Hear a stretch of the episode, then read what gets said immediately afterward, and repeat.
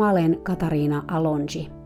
Tervetuloa kuuntelemaan Hevonen opettajani podcast-sarjaa, jossa puhutaan kaikista niistä asioista, joita hevoset meille opettavat, sekä niistä viisaista hevosista, jotka sitä oppia meille antavat.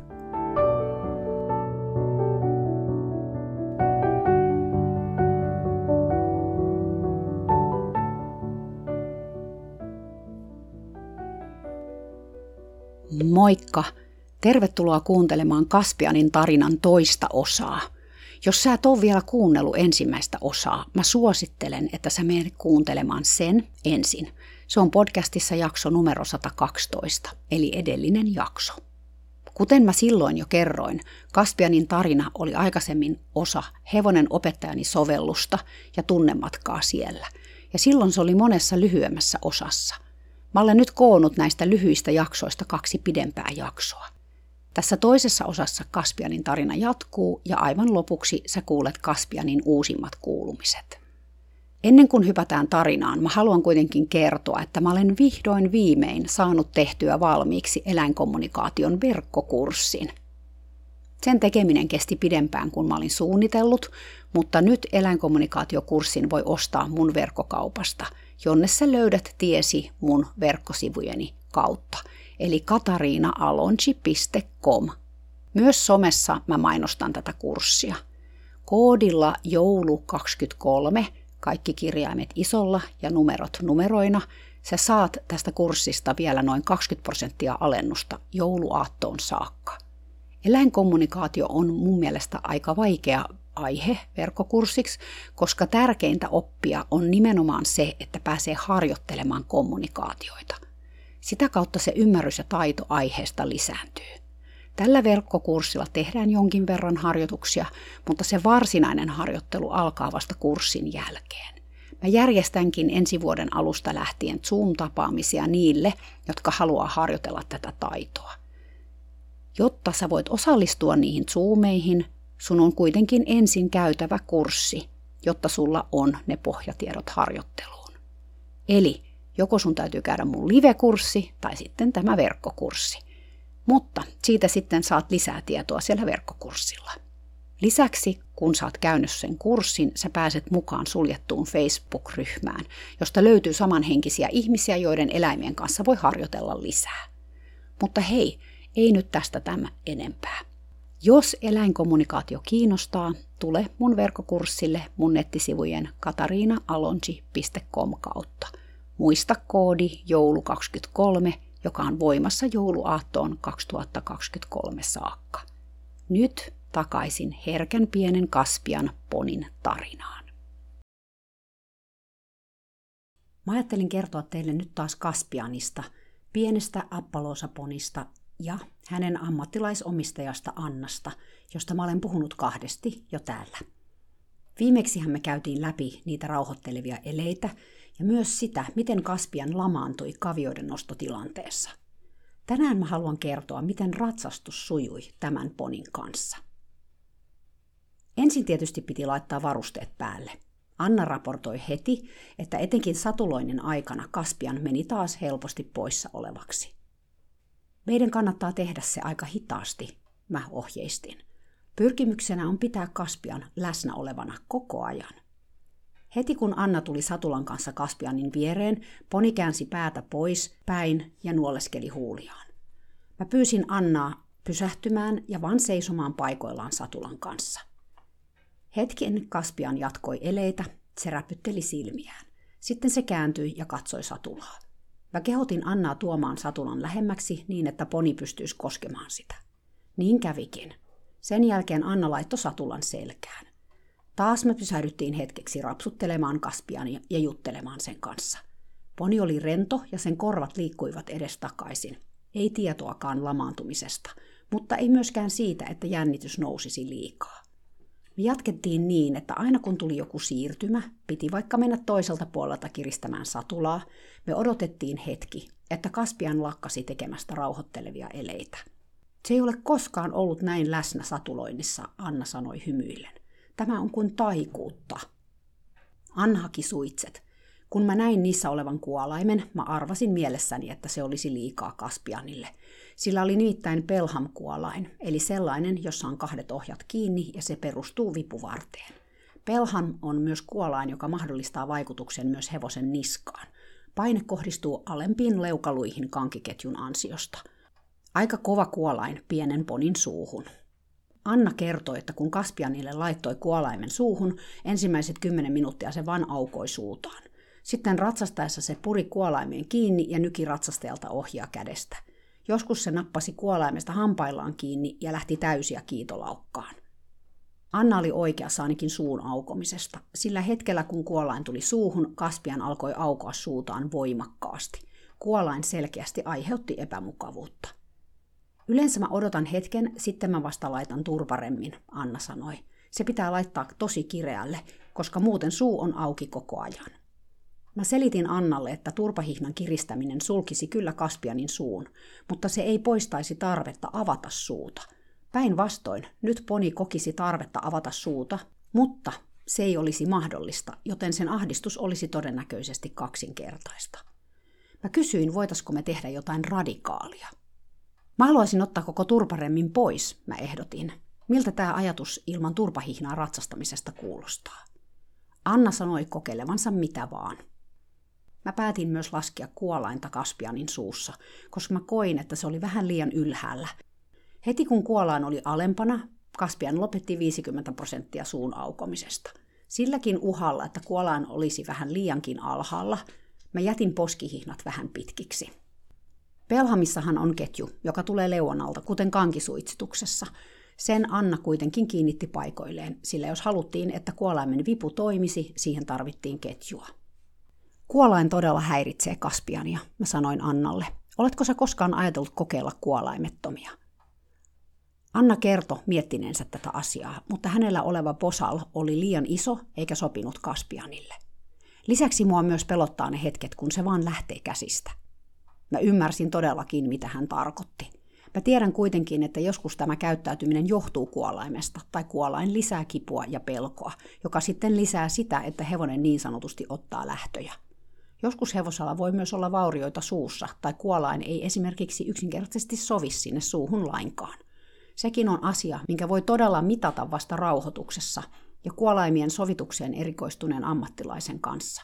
Mä kerroin Annalle tästä kaikesta. Mieti sitä. Jos tuntuu, että poni alkaa rauhoittua muutenkin, ehkä kannattaa kokeilla kuolaimettomiakin. Tai ainakin jotain toista kuolainta. Sitten me lähdettiin kentälle. Anna kertoi, että selkään nousu tilanteessa Kaspian yleensä yritti poistua paikalta. Aikaisemmin sitä oli väkisin pidetty siinä, mikä oli johtanut vaaratilanteisiinkin – Viimeksi kuitenkin Anna oli päättänyt tehdä asiat eri lailla, koska kun mä olin käynyt ekan kerran Kaspiania ja häntä tapaamassa, hän oli oivaltanut, että tappeleminen ei ollut oikea tie tämän ponin kanssa. Mä kerroin hänelle, että tappeleminen ei kyllä koskaan ollut oikea tie kenenkään hevosen kanssa. Ne ovat rauhaa rakastavia eläimiä ja haluavat kyllä tehdä yhteistyötä, jos niille antaa mahdollisuuden. Tämä onkin juuri se ero, minkä mä olen Kaspianissa huomannut tällä viikolla, Anna huudahti. Nyt kun sanot tuon, mä olen huomannut, että se oikeasti haluaa tehdä niin kuin mä pyydän, mutta se ei aina vaan pysty siihen. Aikaisemmin mä ajattelin, että se tahallaan otti lähtöjä tai käyttäytyi huonosti, mutta eihän se niin ole. Se oikeasti yrittää niin paljon. Mä olin niin iloinen, että Anna oli tehnyt tällaisen oivalluksen. Mä luulen, että tämä oli kaiken takana, koska kun hänen asenteensa oli näin muuttunut, se oli myös auttanut Kaspiania yrittämään enemmän.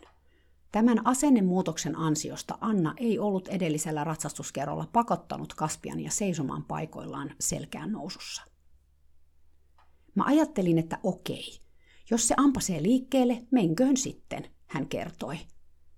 Selkään paikka on siinä mäen alla kentän ulkopuolella, ja jos se lähtee tallille takaisin, se lähtee ylämäkeen.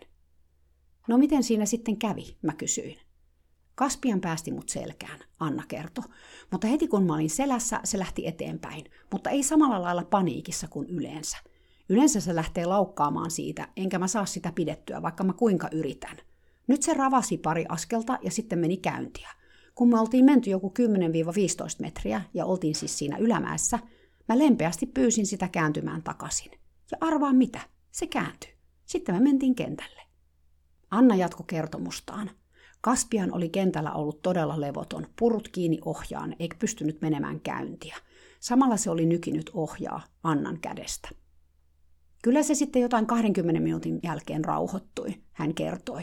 Se on jo paljon parempi kuin yleensä. Me talutettiin Kaspian kohti kentän vieressä olevaa selkään nousupaikkaa. Se on iso, noin metrin halkasijaltaan, oleva pyöreä puusta leikattu kannonpalanen, jonka ympäri sun on helppo kääntää hevonen. Kaspian pysähtyi noin kahden metrin päähän tästä selkään nousupaikasta. No nyt se alkaa, Anna huokaisi. Ensin se on vaikea saada tuo jakkara viereen, sitten kun sä pääset selkään, se ei kykene seisomaan paikoillaan ollenkaan. Ei siis ollenkaan, ikinä. Mä huomasin, että Annan tunteet alkoi nousta pintaan. Me oltiin aikaisemmin harjoiteltu läsnäoloharjoituksia, joiden avulla me säädeltiin meidän tunteita. Mä ehdotin, että me tehtäisiin taas harjoitusta. Me lähdettiin tekemään läsnäoloharjoitusta ja noin puolen minuutin jälkeen Kaspian lähti kävelemään meidän välissä kohti selkeän nousujakkaraa. Ei ole totta, Anna kuiskasi. Kaspian pysähtyi jakkaran toiselle puolelle. Katso, miten paljon se räpyttelee silmiään, Anna raportoi. Nyt se kääntää taas päätään. Aivan rauhoittelevia eleitä, jälleen kerran. Yhtäkkiä mä tunsin sen tutun oksettavan tunteen mun vatsassa, minkä mä olin tuntenut ensimmäisellä kerralla Kaspianin kanssa. Ennen kuin mä ehdin sanoa mitään, Anna avasi suunsa. Mua oksettaa. Oksettaako suakin? Hän kysyi. Kyllä, kyllä oksettaa. Mä sanoin hänelle, että hän oli tosi intuitiivinen ja siksi oli tärkeää kuunnella näitä kehon viestejä.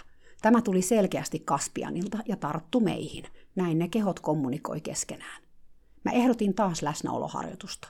Siinä me sitten hengiteltiin samalla kun Kaspian sai mietintä aikaa. Oksettava tunne meni pois ja silloin mä ehdotin, että Anna pyytäisi Kaspiania siirtymään jakkaran sille puolelle, mistä noustiin selkään. Hän teki niin ja Kaspian siirtyi jakkaran viereen. Ihan mieletöntä, Anna huokaisi. Kaspian oli rauhallinen, luottavainen. Mulla oli taskussa porkkanaa ja mä annoin sille palasen.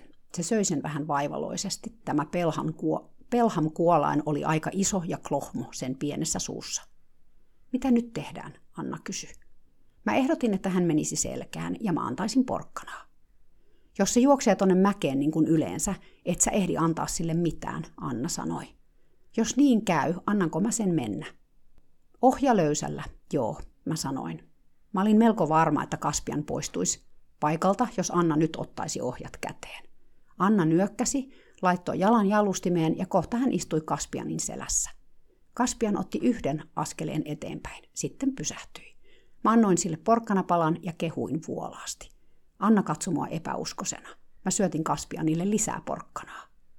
Mitä sä haluat tehdä? Mä kysyin Annalta. Haluatko mennä kentälle? Ei, kun mä haluan tulla täältä alas, Anna sanoi. Tämä on oikeasti maailman ihme. Sä et tiedä, miten hullu se yleensä on tässä tilanteessa. Mä nyökkäsin ja Anna astui takaisin selkään nousujakkaralle. Kaspian ei liikkunut milliäkään minnekään. Katseli mua vaan korvat hörössä. Voinko mä mennä takaisin selkään, Anna kysyi. Totta kai, mä sanoin. Anna nousi uudelleen selkään. Tällä kertaa Kaspian ei liikkunut yhtään, ja taas mä annoin sille porkkanaa. Poni seisoi vapain ohiin jakkaran vieressä aivan rennon näköisenä. Tämä on eka kerta, kun mä olen sen selässä niin, että se seisoo paikoillaan, Anna kertoi. Mä olen joutunut tulemaan vauhdissakin alas, kun se ei meinaa pysähtyä silloinkaan. Oli kyllä uskomatonta, miten tilanne oli kääntynyt täysin päinvastaiseksi. Mun oli melkein vaikea kuvitella, miltä se oli näyttänyt ennen tätä hetkeä. Mikä oli saanut aikaan tämän muutoksen? Tätä on melkein vaikea sanottaa, ja varmasti säkin ymmärrät, että tässä on monia eri asioita, jotka vaikutti tähän tilanteeseen. Yksi suurimpia tekijöitä oli se, että Anna alkoi kuunnella Kaspiania sen sijaan, että olisi jotenkin toiminut sitä vastaan koko ajan.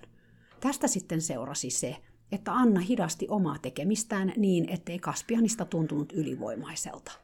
Tähän vaikutti myös Annan asenne ja se, mitä hän ajatteli ponista ja sen käyttäytymisestä. Anna oli taitava hevosten kanssa, se oli selvä. Hänellä oli paljon kokemusta nuoresta iästään huolimatta. Mutta mä uskon myös, että helposti kun laittelee kuudesta kahdeksaan hevosta päivässä, on kova kiire ja läsnäolo hiipuu. Se on Kaspianin kaltaiselle erityisherkälle ponille ihan myrkkyä. Ei sillä hermosto kestä sellaista menoa lainkaan. Anna päätti ratsastaa kentälle. Hän meni sinne aika pitkällä ohjalla ja Kaspian käveli rauhallisesti. Sen suu oli vähän levoton ja kun mä pyysin Annaa pysähtymään, Kaspian ei pystynyt tekemään sitä. Mä kävelin heidän vierelleen ja annoin Annalle vähän istuntaa koskevia neuvoja. Mä näin heti, ettei hänellä ollut tarpeeksi keskivartaloa käytössä, ja se aiheutti sen, että hän vähän huojahteli selässä. Kaspianille tämä oli vaikea. Se selkeästi reagoi ihan kaikkeen liikkeeseen. Ratsastajan isot liikkeet ovat aina haastavia hevoselle, mutta etenkin semikouluttamattomalle ponille, jonka selässä on sille vähän liian iso ratsastaja. Koska totuus on se, että Anna on sille liian iso. Mutta tämä keskustelu oli keskustelu, jota emme kävisi ainakaan siinä hetkessä. Ehkä emme ikinä. Niin paljon asioita tässä oli jo käyty, ja vielä oli paljon käymättä. Kaikkia ei voi kaataa ihmisen niskaan kerralla. Englanniksi sanotaan pick your battles, ja se tarkoittaa sitä, että valitse taistelusi. Ja tässä tapauksessa tätä asiaa piti miettiä. Ihan kaikkia epäkohtia ei tarvinnut tuoda esille kerralla. Me käveltiin pari kierrosta ja Annan istunta parani todella paljon. Lopulta Kaspian alkoi tekemään pysähdyksiä. Kolmannella pysähdyksellä Anna tuli alas. Tämä oli paras ratsastus ikinä tämän ponin kanssa, hän julisti. Parasta lopettaa hyvän sään aikana. Mä olin täysin samaa mieltä. Me käveltiin yhdessä tallille. Mä juttelin siinä matkalla kaikesta, mitä me oltiin käyty läpi Kaspianin kanssa. Siirtymät on Kaspianille vaikeita, mä sanoin. Kun laitetaan satula, kun laitetaan suitset, kun mennään selkään, kun mennään kentälle, kun mennään kotiin. Jokaisessa kohdassa pitää hengitellä ja antaa Kaspianin miettiä hetki. Anna nauratti. Tiedätkö mitä? Mä tajuan tämän täysin. Mullekin siirtymät on vaikeita. Mun poikaystävä aina haluaa kauhean nopeasti tehdä kaikki. Mennä salille, käydä suihkussa, lähteä kauppaan. Mä tarvitsen pienen hengähdyshetken kaiken välissä. No hyvä, sittenhän sä ymmärrät Kaspiania enemmän, mä sanoin. Anna pudisti päätään. Oikeasti tämä poni on kyllä tosi paljon niin kuin mä. Mullakin on ahdistusta ja mä menen joskus niissä tilanteissa vähän lukkoon. Tai joskus mulla on paniikkikohtaus, vähän niin kuin Kaspianilla. Hän katsoi ponia. Ehkä mä nyt tajuan, miksi mä ostin tämän ponin. Niinpä, joskus käy niin, että meillä on eläimen kanssa niin sanottu yhteinen historia. Ei siis yhteinen niin, että me oltaisiin oltu yhdessä, vaan niin, että sen eläimen kokemukset ja meidän kokemukset on olleet todella samanlaiset. Siksi me ymmärretään toisiamme sellaisella syvällä sydänyhteystasolla, joskus jopa tajuamatta sitä itse. Joskus asiat on todella pienestä kiinni. Täytyy sanoa, että mä olin itsekin aika sanaton Kaspianin kanssa. Se oli selkeästi vain odottanut, että joku tulisi paikalle ja tulkkaisi sen viestit Annalle. Anna itsekin oli valmis ottamaan nämä viestit vastaan. Kaikki ei olisi pystynyt siihen. Toki Annalla on vielä pitkä matka kuljettavana. Kun oot koko ikäsi käyttänyt tietynlaisia toimintatapoja ja seurannut tietynlaista ajattelumallia, Niistä pois oppiminen ja irtipäästäminen ei ole välttämättä mikään päivän tai viikonkaan pituinen juttu. Saa nähdä, miten tämän parivaljakon matka jatkuu. Mä jään odottelemaan sitä mielenkiinnolla. Toivottavasti sullekin tämä tarina antoi jotakin uutta. Tai ehkä se toi mieleen jotain vanhaa, jota on katsottava uudelleen. Tai jos ei muuta, se vahvisti sussa jotain jo opittua. Täytyy tähän väliin vuosi kaiken tämän tapahtuneen jälkeen kommentoida, että on kyllä joka kerta niin uskomatonta, miten nopeasti hevonen voi vastata ihmisen tekemään asenne- ja toimintatapamuutokseen. Ainahan se ei mene niin, ja etenkin silloin, kun hevosella on vaikka paljon kipuja, se ei pystykään muuttumaan näin nopeasti, koska vaikka ihminen kuinka toimisi eri lailla, kipu on vielä läsnä tilanteessa, ja hevonen reagoi siihen – vaikka ihminen kuinka ymmärtäväisesti suhtautuisi sen tilanteeseen.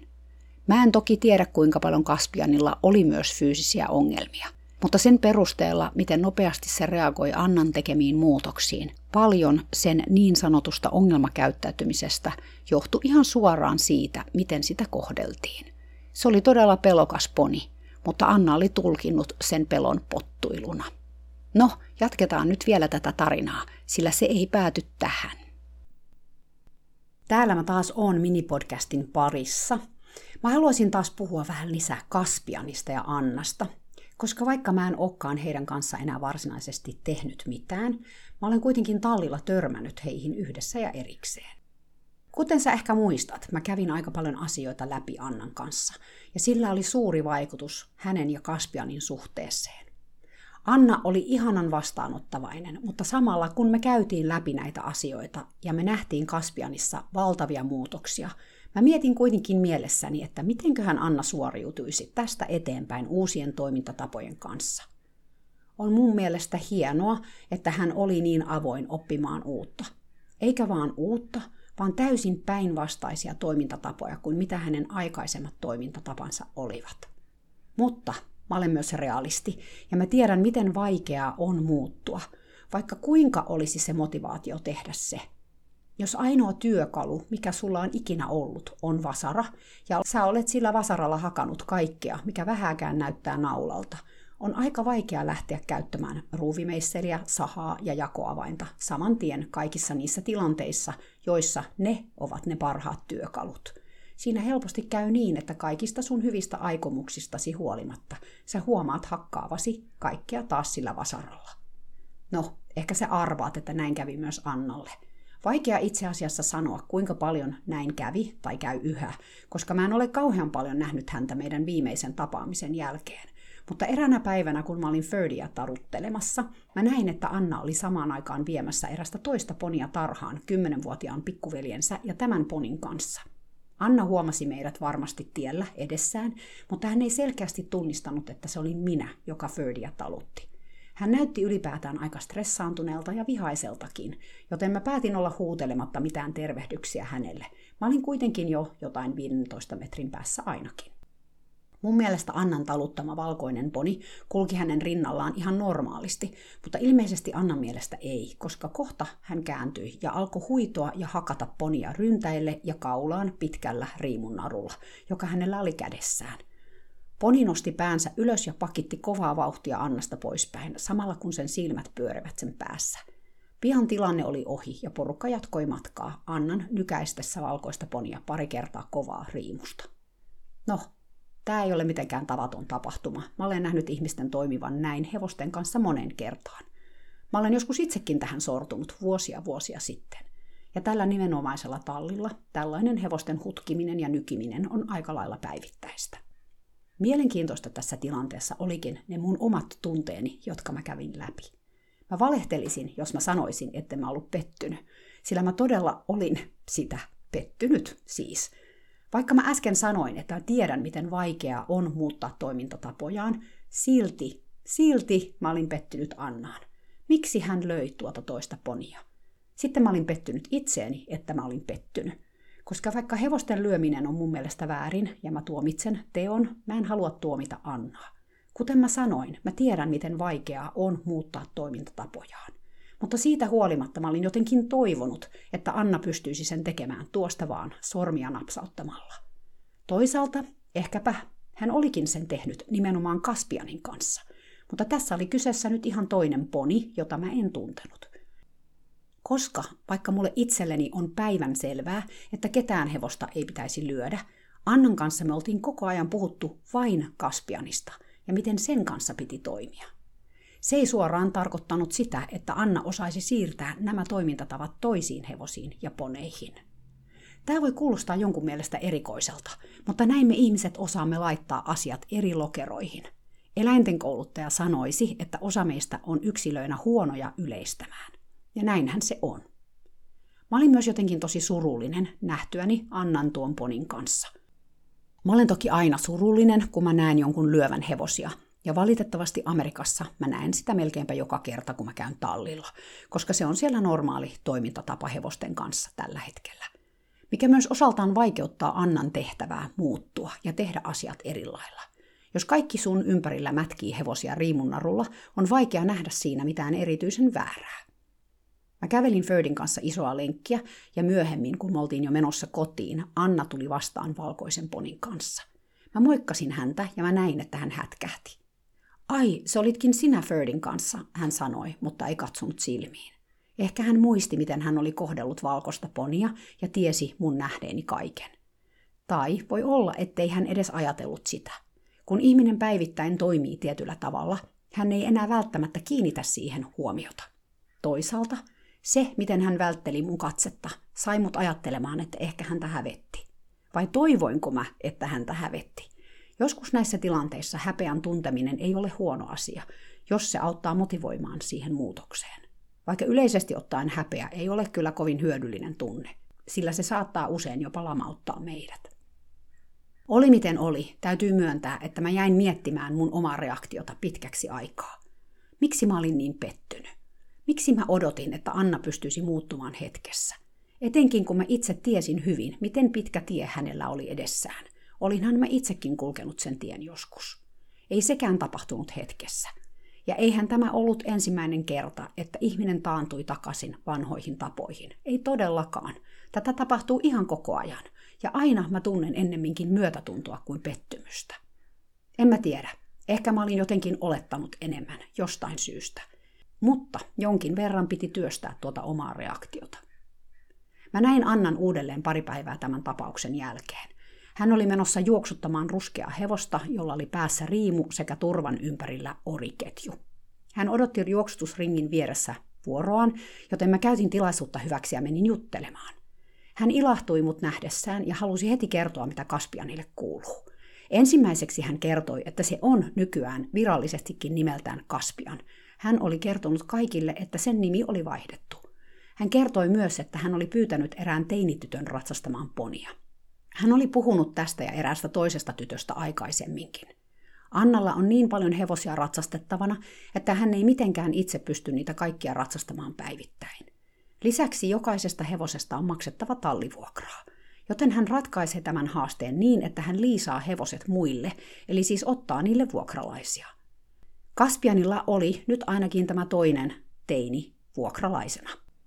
Mä tiedän, että se on sille varmasti suunnattoman vaikea, mutta mä tiesin myös, että tätä olisi ihan turha kommentoida tai tuoda tällaista näkökulmaa, sillä Annalla ei ollut vaihtoehtoja asian suhteen. Hän kertoi, että ensimmäinen teini ei ollut pärjännyt Kaspianin kanssa lainkaan. Poni oli seunut täysin päästään ratsastuksen aikana ja joutunut todella kovaan pakoreaktioon. Tyttö oli pudonnut sen selästä eikä halunnut enää ratsastaa ponilla. Mikä oli ehkä hyvä asia. Mä en tiedä. Mä en tunne tätä tyttöä. Seuraavana päivänä tämän tapahtuman jälkeen Anna kuitenkaan ei ollut saanut Kaspiania tulemaan luokseen, kun hän haki sitä pihatosta. Poni oli pelännyt häntä todella. Mä tajusin onneksi heti, että se pelkäsi. Aikaisemmin mä olisin vaan ajatellut, että se pelleilee. Anna raportoi. Mä rakastan hänen rehellisyyttään. Mä istuin hetkeksi ämpärin päälle istumaan ja vaan hengittelin ja tein läsnäoloharjoituksia, joita sä opetit mulle, hän kertoi. Kaspian tuli mun luokse viidessä minuutissa. Se oli kuitenkin selkeästi varuillaan. Mä olin ajatellut mennä ratsastamaan, mutta mä päätin juoksuttaa sittenkin. Mun on vaikea tehdä tällaisia suunnitelman muutoksia, joten mä olen aika ylpeä itsestäni, että mä pystyin siihen. Mä kehuin Annaa itsekin ääneen. Mä tiedän, miten haastavaa voi olla muuttaa suunnitelmia kesken kaiken. Meillä on joku ajatus, miten asiat menee, mitä me tehdään tai harjoitellaan. Ja siitä luopuminen voi tuntua jotenkin periksi antamiselta tai epäonnistumiselta. Anna varmaan luki mun ajatukset, koska hän jatkoi. Sitten mä tulin tänne juoksutuskentälle, ja Kaspian oli ihan paniikissa, siis se suorastaan vapisi. Sillä ei ole ollut kovin hyviä kokemuksia mun kanssa täällä kentällä. Mä olen kohdellut sitä todella epäoikeudenmukaisesti, ja siksi se on pari kertaa hypännyt tuonne muurin päälle ja yrittänyt täältä pois väkisin. Mä tajusin tämän ja mä en tuonut sitä tänne heti, vaan aluksi me vaan käveltiin tuossa vieressä ja välillä pysähdyttiin ihan vaan hengittelemään. Sitten kun se rauhoittui, mä vein sen kentälle, mutta mä päätin olla juoksuttamatta ollenkaan. Hän katsoi mua kulmiensa alta. Tiedätkö, miten vaikeaa tämä on mun kaltaiselle hevosten ratsuttajalle ja valmentajalle? Mulla on aina sellainen tunne, että hevosia pitää liikuttaa ja kouluttaa. Joka päivä mun on vietävä niitä jotenkin eteenpäin. Mutta mä ajattelin silloin Kaspianin kanssa, että olisi parempi saada sille hyvä kokemus, kun yrittää väkisin jotenkin liikuttaa sitä tai kouluttaa sitä, joten mä vein sen takaisin talliin. Mä tiedän tasan tarkkaan, miten vaikea tällainen päätös voi olla, sillä sen tehdessään Anna teki täysin päinvastoin kuin mihin hän oli tottunut. Hän sanoi itsekin tämän jälkeen, että hän on näissä tilanteissa tottunut juoksuttamaan tai ratsastamaan hevosta, kunnes se jotenkin antautuu, vaikka siihen menisi kolme tuntia. Mutta tässä hetkessä hän tajusi, että tärkeämpää oli nyt se, että Ponilla oli hyvä kokemus, vaikka se tarkoitti sitä, että he olivat kentällä alle viisi minuuttia yhteensä. Parasta tässä oli se, Anna kertoi, että seuraavana päivänä mua oli vastassa täysin eri poni. Se poni, jonka sä näytit mulle. Kaspian taas luotti muhun. Mä niin tein oikean ratkaisun edellisenä päivänä, kun en väkisin lähtenyt tekemään, kun Kaspian pelkäsi. Vitsi, miten hyvä mieli tuli mulle tästä. Vaikka mä olinkin nähnyt Annan lyövän tuota toista ponia, hän myös samaan aikaan oppi koko ajan lisää Kaspianilta. Ja Kaspian ohjasi Annaa antamalla hänelle juuri sen palautteen, minkä hän tarvitsee. Oli ollut iso juttu jättää poni liikuttamatta ja viedä se takaisin talliin, mutta se oli kannattanut. Tosi hienoa, Anna, että sä pystyit tekemään asioita vähän eri lailla, mä kehuin. Joo, ei se ollut helppoa, hän sanoi. Se yksi toinen valmentaja täällä oli samaan aikaan tuossa kentällä, ja senkin takia oli vaikea tehdä jotain tuollaista, koska mä olen varma, että hän ajatteli, että mä jotenkin luovutin. Tämä on kyllä toinen asia, mikä haastaa. Usein me saatetaan toimia ihan toisella tavalla, kun toiset ihmiset on läsnä, kuin silloin, kun me ollaan yksin. Kaikille tämä ei ole iso juttu, mutta toisille se on todella ratkaiseva tekijä. Mä itse lukeudun tähän jälkimmäiseen porukkaan. Mä muistan edelleen, miten vaikeaa joskus oli kaikkien katsoessa tehdä jotain eri lailla. Antaa vaikka hevosen hetken seistä paikoillaan, jos se pysähtyi. Teki heti mieli alkaa hoputtamaan, jos joku oli katsomassa. Ja vielä nytkin tämä tunne saattaa nostaa päätään mun sisällä, ja pitää ihan muistuttaa itseään siitä, että mä pysyn läsnä siinä hetkessä itseni ja hevosen kanssa, enkä lähde liikaa mielessäni kelaamaan, kuka katsoo ja mitä he ajattelevat. Todella raivostuttavaa, mutta myös todella inhimillistä. Kymmenen pistettä siis Annalle, joka oli kyennyt kävelemään kentältä pois Kaspianin kanssa juoksuttamatta sitä askeltakaan, vaikka sillä oli kaikki juoksutusvermeet päällä, eli kuka tahansa saattoi nähdä, että tavoite oli ollut juoksuttaminen. Mulla on itselläni ollut elämässäni useitakin näitä kokemuksia, joissa mä toimin täysin päinvastoin kuin mitä mulle on opetettu. Se on aluksi todella vaikeaa, mutta nykyään se tuntuu luonnolliselta. Eräs tällainen hetki on esimerkiksi silloin, kun mä menen hevosta hakemaan jostain ja se ei anna kiinni, vaan liikkuu musta poispäin. Aikaisemmin mä olisin lähtenyt perään, mä olisin ehkä jahdannut tai pistänyt hevosen niin sanotusti töihin. Nykyään mä lähden poispäin. Siis teen täysin päinvastoin kuin aikaisemmin. Mulla oli kerran kokemus tällaisesta päinvastoin toimimisesta eräällä mun kurssillakin, ja se itse asiassa aiheutti aika ison keskustelun silloin tallin omistajan kanssa, joka oli ollut katsomassa sivusta sitä mun kurssia. Kurssi oli tunnekurssi ja me tehtiin pyöräaitauksessa yksityisvalmennuksia ihmisen ja hänen hevosensa kanssa. Muut katsoivat kauempaa, ja he olivat sen verran kauempana, etteivät siis kuulleet, mitä me ihmiset pyörässä puhuttiin, koska monesti nämä valmennukset on aika henkilökohtaisia, ja niissä mennään syviin vesiin.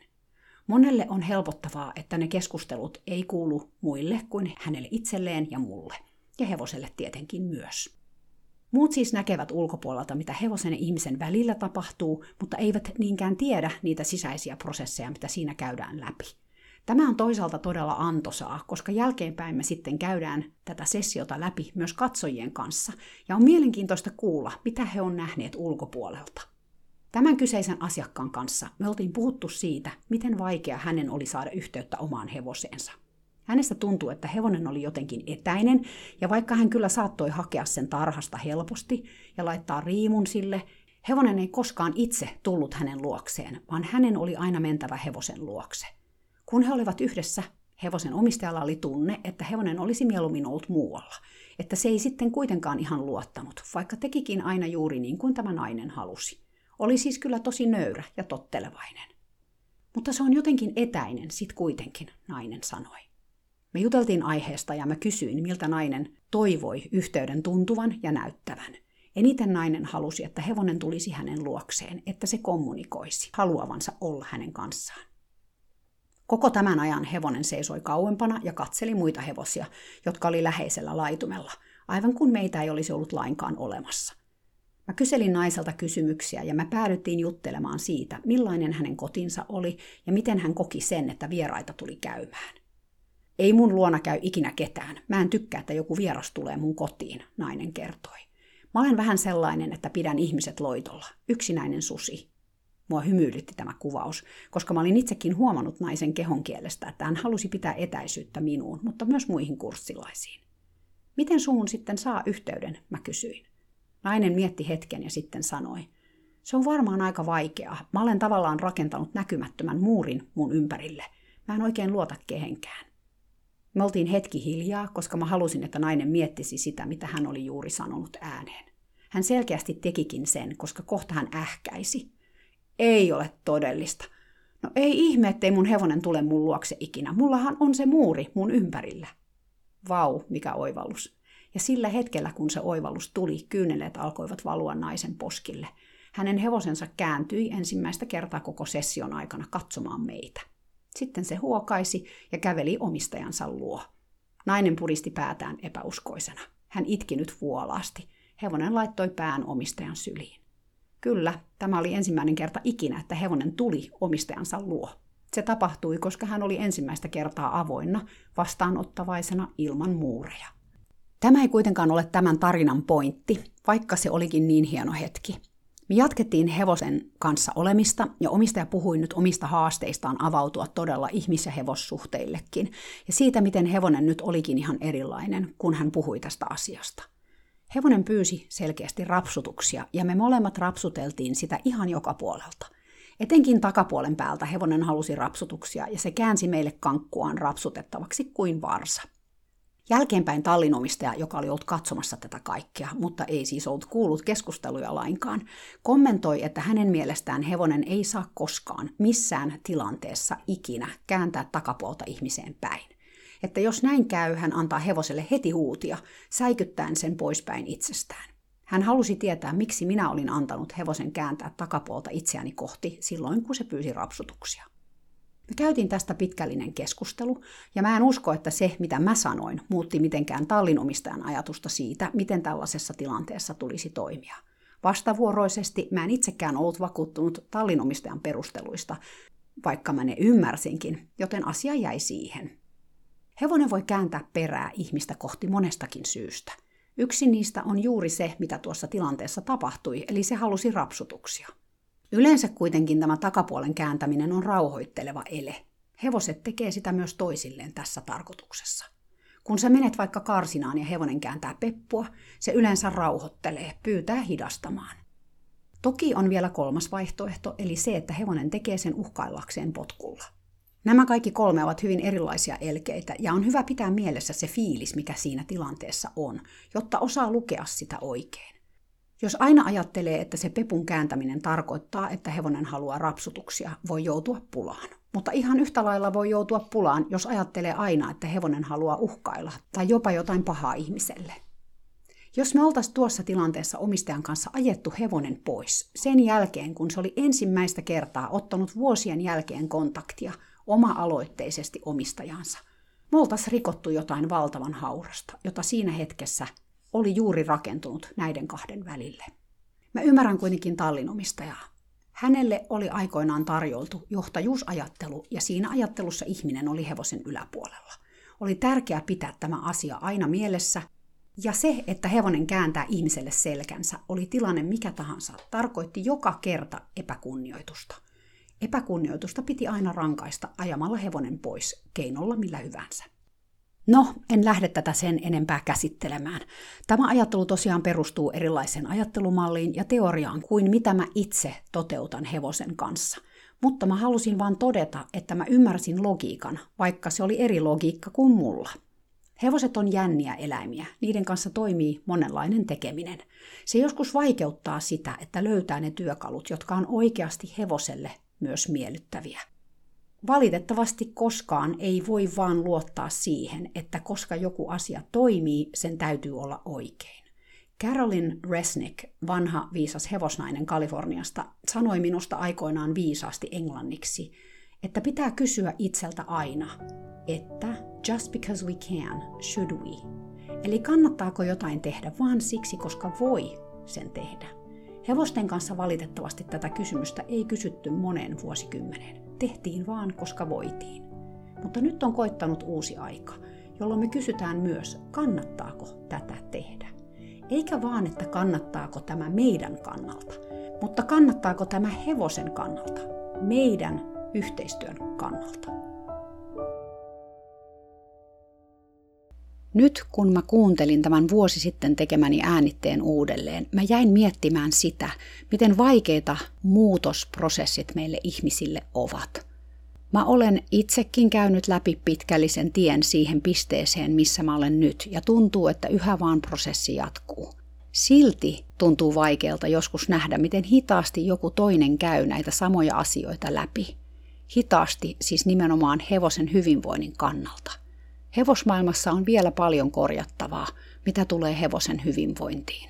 Sitä korjattavaa on sekä niin sanotulla huipputasolla että ruohonjuuritasolla.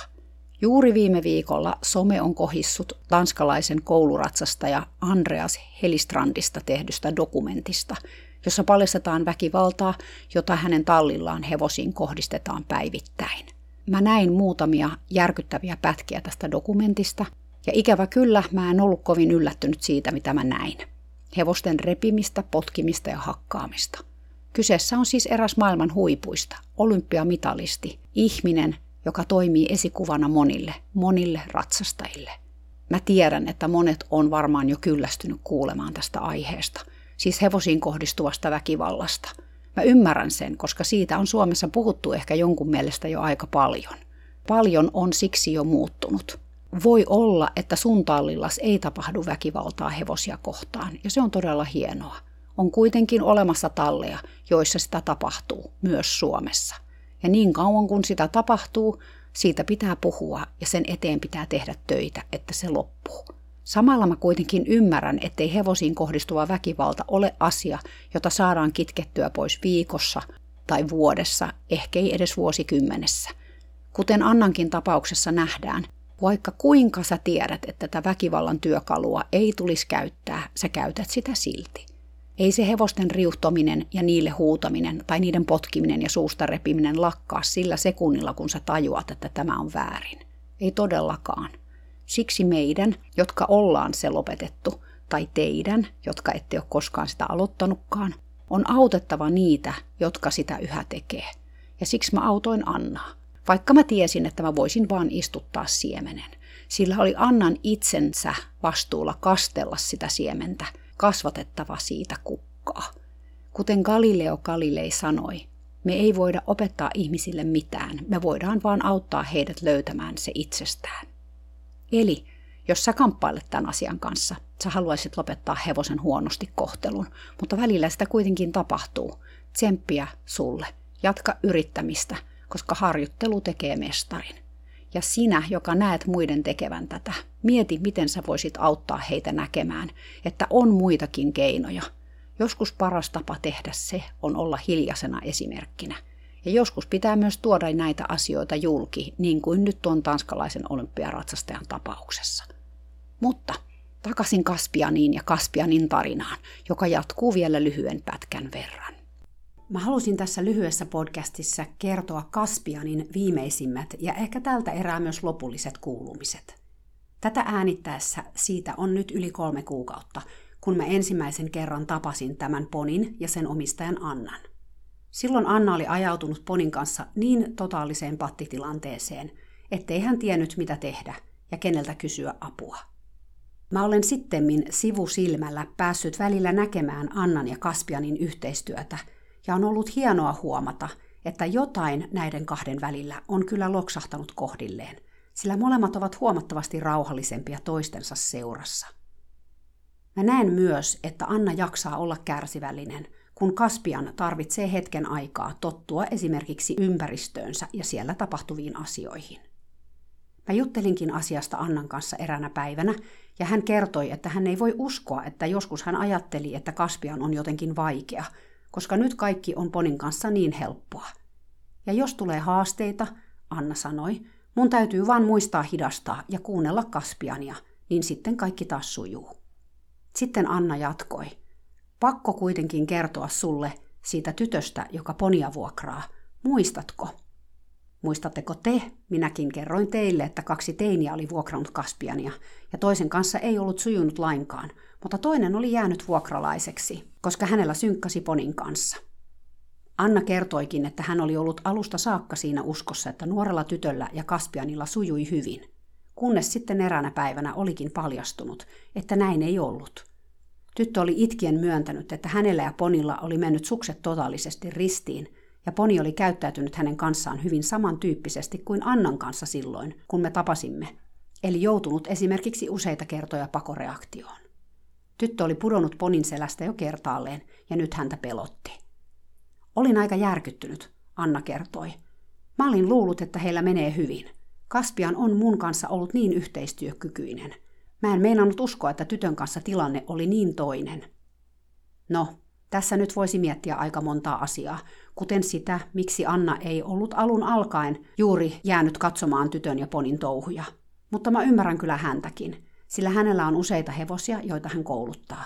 Tämähän on hänelle bisnes. Hän ostaa poneja, kouluttaa ja vuokraa niitä hetken.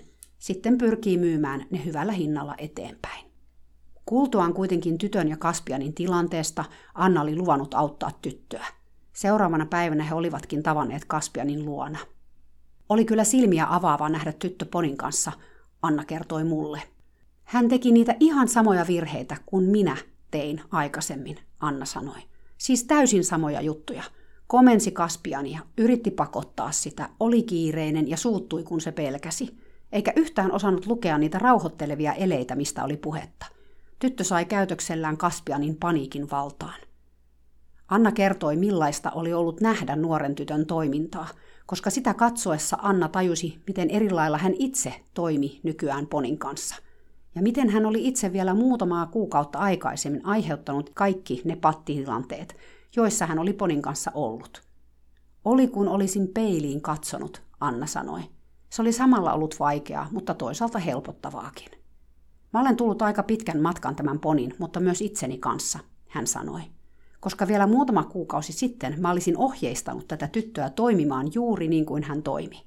Nyt mä näen, että Kaspianin kanssa pitää toimia täysin päinvastoin. Pysäyttävä kokemus Annalle nähdä toisen ihmisen tekevän samoja virheitä, joita hän itse on aikoinaan tehnyt. Usein meidän on vaikea huomata, miten me muututaan tai miten me muutetaan meidän toimintatapoja. Ja vasta sitten, kun tulee tällainen konkreettinen esimerkki, kuten Annalle nyt Kaspianin ja tämän tytön kautta tuli, että me tajutaan, miten suuria asioita on tapahtunut. Asioiden katseleminen ulkopuolelta antaa uudenlaista perspektiiviä. Anna oli siltä istumalta opettanut tytölle kaiken sen, mitä hän oli oppinut minulta, mutta myös sitä, mitä hän oli oppinut sitten Kaspianilta. Tarkkailemaan Kaspiania ja sen tunnetilaa, lukemaan rauhoittelevia eleitä, hidastamaan omaa toimintaa, rauhoittamaan omaa hermostoaan, pysymään läsnä tilanteissa – välttämään tappelua ja pakottamista, ottamaan huomioon, että poni pelkäsi eikä tahallaan tehnyt niitä asioita, mitä se teki. Ymmärtämään, että se oli todella herkkä poni ja tarvitsi aikaa erilaisissa tilanteissa niihin tottumiseen. Miten tyttö otti tämän kaiken vastaan, mä kysyin. Anna naurahti. Ihan hyvin. Tajunta räjähti, vähän niin kuin munkin silloin muutama kuukausi sitten. Onneksi tilanne kääntyi todella nopeasti tytön kanssa. Hän rakastaa Kaspiania niin paljon ja haluaa, että sen kanssa sujuu, Anna kertoi. Sitten hän naurahti uudelleen. Tiedätkö, mikä tässä on taas aika mielenkiintoista? No mikä? Mä olin tietenkin utelias. No tämä tyttö. Hänellä on itsellään todella paljon haasteita, ja siksi ei esimerkiksi käy enää koulua normaalisti, vaan on kotikoulussa. Hänellä on ahdistuneisuutta ja ADHD, ja en edes ihan tiedä, mitä kaikkia haasteita elämässään – mutta kun mä kerroin hänelle Kaspianista ja miten meidän piti ymmärtää sen herkkyyttä ja ahdistusta, tyttö prakasi täysin ja sanoi, että hän tietää, siis todella tietää, miltä ponista tuntuu. Seuraavaksi hän tietenkin syytti itseään, ettei ollut tajunnut, että ponilla on samat ongelmat kuin hänellä itsellään. Voi että, ihan sydäntä riipaisi kuulla tämä. Toisaalta jotenkin en ollut hämmästynyt lainkaan. Niin usein ihmisten ja hevosten välillä on tätä niin sanottua yhteistä historiaa. Ja niin usein me voidaan vetää yhtymäkohtia itsemme ja hevosten välillä, ihan niin kuin Annakin oli tehnyt aikoinaan. Usein puhutaan, että inhimillistäminen ei ole hyvä asia, että hevoset eivät ole niin kuin ihmiset, mikä on ihan totta. Toisaalta Me ollaan molemmat nisäkkäitä ja meillä on myös paljon yhteistä. Lisäksi joskus on hyvä inhimillistää, koska sitä kautta löytää empatiaa ja niitä yhtymäkohtia. Toki sitten helposti tulee se syyllisyys, kun tajuaa, mitä kaikkia ei ole tajunnut. Tavallaan Kaspian on sille tytölle kyllä ihan täydellinen poni, Anna jatkoi. Juuri tämän takia. Nyt heillä menee todella, todella hyvin. Katso. Anna kaivo puhelimen esiin ja näytti kuvan, jossa Kaspian ja tyttö makasivat karsinassa purupatjalla. Tyttö halasi ponia, hänen päänsä lepäsi Kaspianin hartiaa vasten, ja poni koski turvallaan tytön kättä. He ovat nyt löytäneet toisensa. Tyttö haluaisi ostaa Kaspianin, mutta katsotaan nyt, äiti ei ole kovin innostunut, koska tyttö voi kasvaa vielä ja on sitten liian iso Kaspianin selkään. Mä näin ihan muutama päivä sitten tämän tytön ratsastamassa Kaspianilla kentällä. Olipa ilo katsella heidän menoaan. Nuori tyttö ratsasti todella eleettömästi ja kauniisti. Kaspian kulki rauhallisena ja tyytyväisen näköisenä – Kuolainkin oli nyt vaihdettu pelhamista vähän kevyempään versioon, ja turpahihnaa ei käytetty. Kaspian ei enää venkoillut suullaan tai heilutellut päätään, se oli aivan rauhallinen. Parasta oli, kun he ratsastuksen jälkeen lähtivät takaisin tallia kohti ja vastaan tuli iso kuorma-auto. Se oli kärrännyt hiekkaa eräälle toiselle kentälle. Mä näin, kuinka tyttö antoi Kaspianin pysähtyä katsomaan kuorma-autoa, samalla kun hän silitti ponin kaulaa ja jutteli sille. Ohja pysyi löysänä, mikä on Kaspianille tärkeä asia näissä tilanteissa, niin vaikeaa kuin se ihmiselle voikin olla. Tyttö kuitenkin selkeästi tiesi tämän. Kun kuorma-auto oli mennyt ohi, kaksikko jatkoi rauhallisesti matkaansa mäkeä ylös. Mä tiedän, että tämä tilanne vielä muutama kuukausi sitten olisi aiheuttanut Kaspianille suuren paniikin. Eniten ehkä siksi, miten ihmiset olisivat tällaisen tilanteen hoitaneet. Ihmiset, tai lähinnä Anna, oli aikaisemmin näissä tilanteissa, joissa poni jännittyi, yrittänyt varmistaa, ettei Kaspian säikähtänyt ja painut tilanteesta. Siksi ponilla oli se kovempi kuolainkin ollut, että sitä kautta sitä voitiin hallita tilanteessa kuin tilanteessa. Tämä oli kuitenkin kääntynyt ihmisiä vastaan, sillä jäädessään ohjaan rajusti kiinni, Kaspian olikin aina mennyt kahta suurempaan pakoreaktioon ja poistunut paikalta kovasta kuolaimesta ja kädestä huolimatta – se oli ehkä pieni poni, mutta peloissaan se oli salaman nopea ja vahvakin. Tämä sitten ruokki sitä ajatusta, että poni oli lainausmerkeissä hullu, ja sitä piti kontrolloida lisää. Siitä seurasi entistä hullumpi poni, joka meni pienimmästäkin asiasta pakoreaktioon. Kierre oli valmis. Kaspianin tapauksessa, kuten niin monessa muussakin tapauksessa, ihmisten tuli tarkastella omaa toimintaansa ja muuttaa sitä niin, että Kaspiankin pystyi muuttumaan. Anna oli oivaltanut tämän Kaspianin kanssa täysin. Mä tiedän, että sitä oli ollut vaikea siirtää toimintaan muiden hevosten kanssa, mutta se, että hän näki tämän asian selvästi Kaspianin kanssa, oli jo todella hienoa. Ja että hän myös nyt ohjasi tätä tyttöä samaan. Paras tapa oppia ja sisäistää jotain itse on opettaa sitä muille. Anna laittoi mulle muutaman päivä sitten viestiä, ja kuvia, sillä nuori tyttö oli ollut Hunter Jumper-kisoissa Kaspianin kanssa, ja he olivat saaneet ruusukkeen jokaisesta luokasta, johon he olivat osallistuneet, yhteensä seitsemän ruusuketta.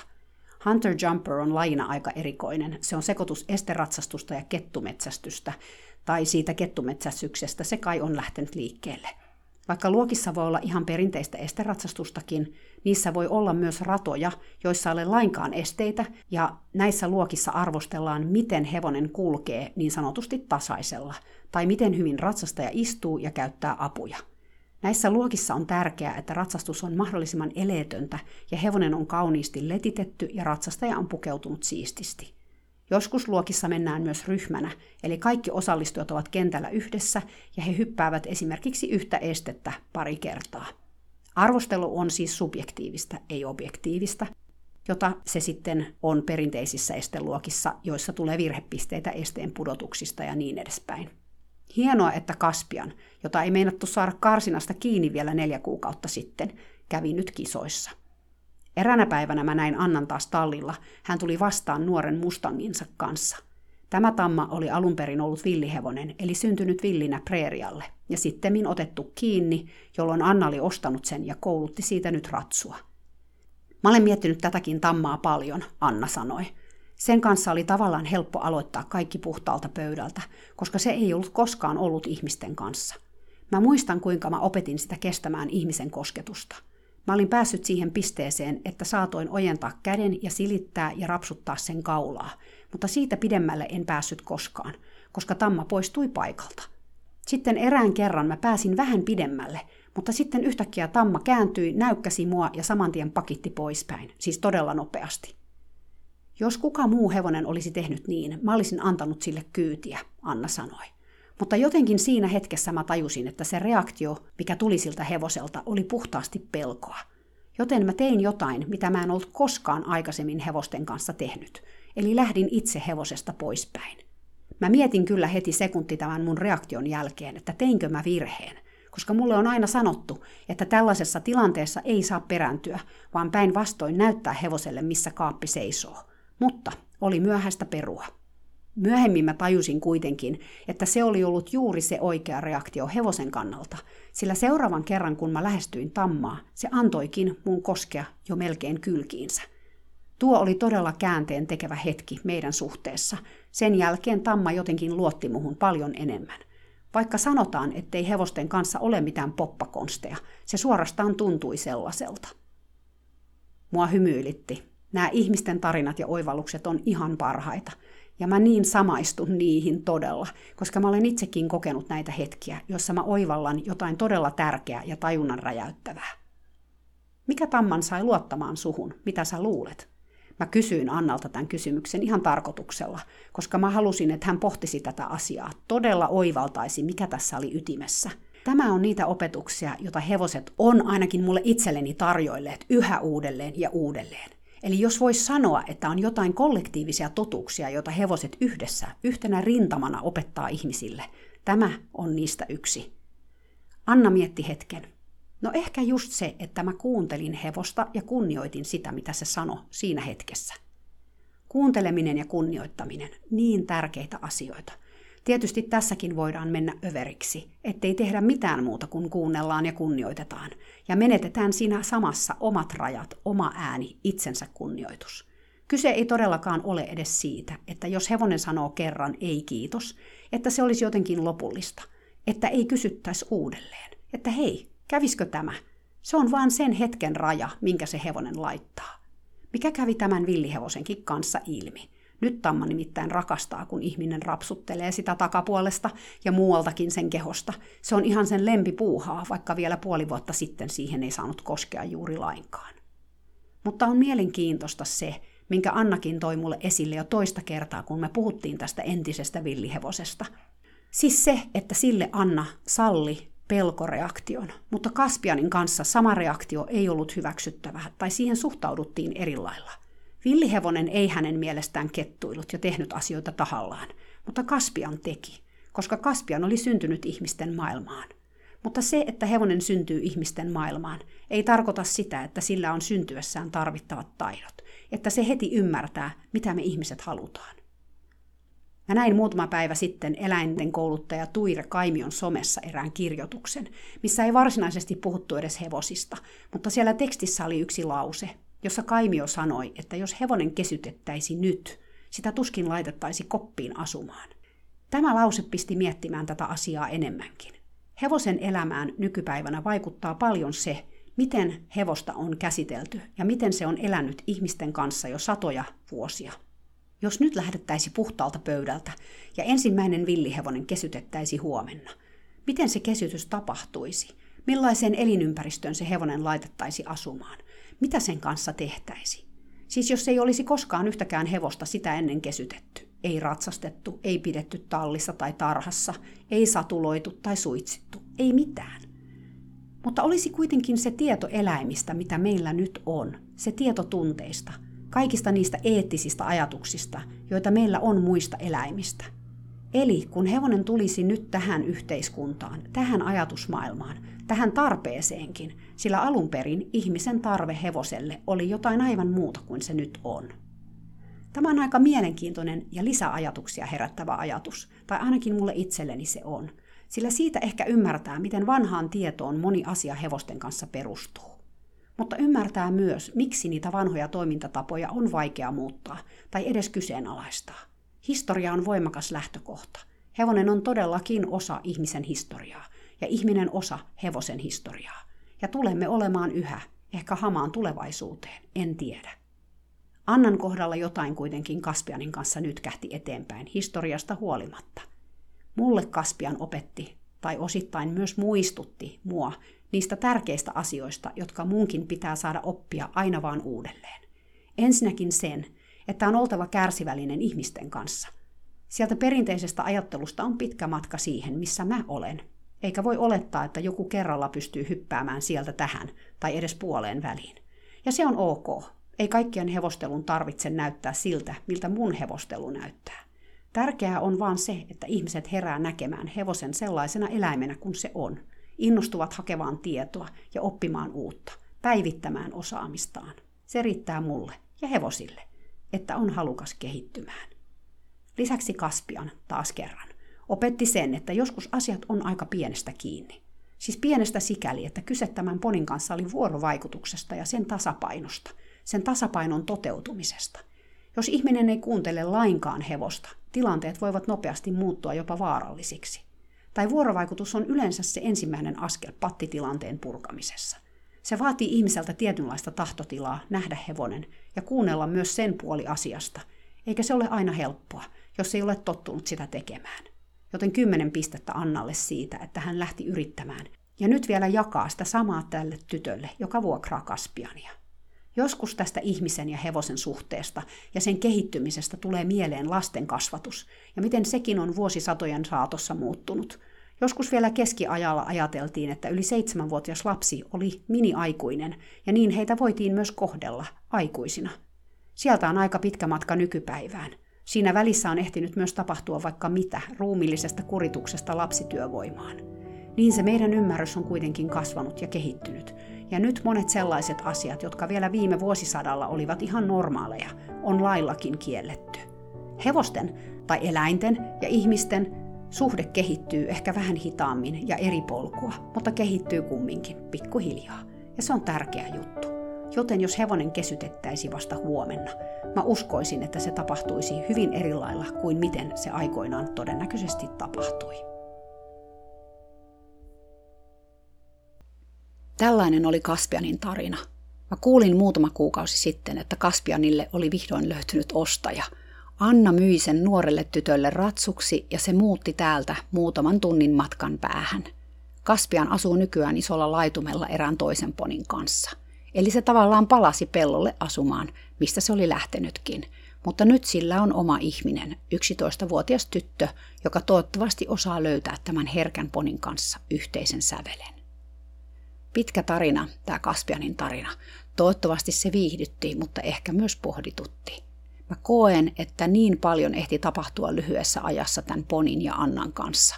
Mutta toisaalta kaikki se oli vain jäävuoren huippua kaikesta siitä, mitä vielä jäi sanomatta ja tekemättä. Mä en ole Annaa nähnyt täällä Kaliforniassa tänä talvena, mutta ehkä mekin vielä törmätään. Mä toivon, että jotain hänelle jäi mieleen meidän yhteisistä kohtaamisista ja Kaspianin opetuksista. Annalla on tallilla kyllä maine, että hän on vähän kukkahattu täti, mikä mua vähän naurattaa, koska sekin käsite on aika suhteellinen näköjään. Jos Anna on täällä kukkahattu täti, niin mä en osaa edes kuvitella, mikä mä olen hänen rinnallaan. Toisaalta tällaisten leimojen ja nimityksien antaminen toisille ihmisille siksi, että he ovat erilaisia, on psykologinen keino loitontaa heitä itsestä.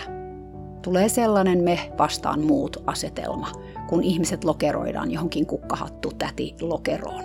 Ihmisiähän me kaikki ollaan loppupeleissä. Kiitos, että kuuntelit. Jatketaan ihmisenä olemista parhaamme mukaan. Moikka!